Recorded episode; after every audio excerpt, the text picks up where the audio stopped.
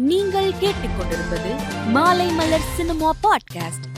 பழம்பெரும் நடிகையான வகீதா ரஹ்மானுக்கு தாதா சாஹேப் பால்கே வாழ்நாள் சாதனையாளர் விருது அறிவிக்கப்பட்டுள்ளது. இதனை மத்திய அமைச்சர் அனுராக் தாக்கூர் தனது சமூக வலைதளத்தில் பதிவு ஒன்றை பகிர்ந்து தெரிவித்துள்ளார்.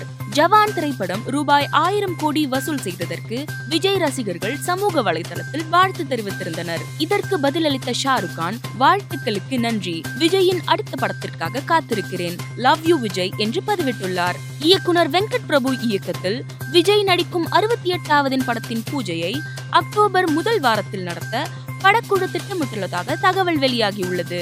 மகிழ் திருமேனி இயக்கத்தில் அஜித் நடிக்க உள்ள விடாமுயற்சி திரைப்படத்தின் படப்பிடிப்பு அக்டோபர் நாலாம் தேதி அபுதாபியில் தொடங்க உள்ளதாக கூறப்படுகிறது. இந்த முறையாவது படப்பிடிப்பு தொடங்குமா என்ற எதிர்பார்ப்பில் அஜித் ரசிகர்கள் உள்ளனர். நடிகர் ராகவா லாரன்ஸ் ரஜினியை சந்தித்து வாழ்த்து பெற்றுள்ளார். இது தொடர்பான புகைப்படத்தை தனது சமூக வலைதளத்தில் பகிர்ந்துள்ள ராகவா லாரன்ஸ் என் தலைவர் மற்றும் குரு ரஜினியை சந்தித்து ஜெயிலர் வெற்றிக்கு வாழ்த்து தெரிவித்தேன். சந்திரமுகி டூ இருபத்தி எட்டாம் தேதி ரிலீஸ் ஆக உள்ள நிலையில் அவரிடம் ஆசி பெற்றேன் என்று என்று குறிப்பிட்டுள்ளார்.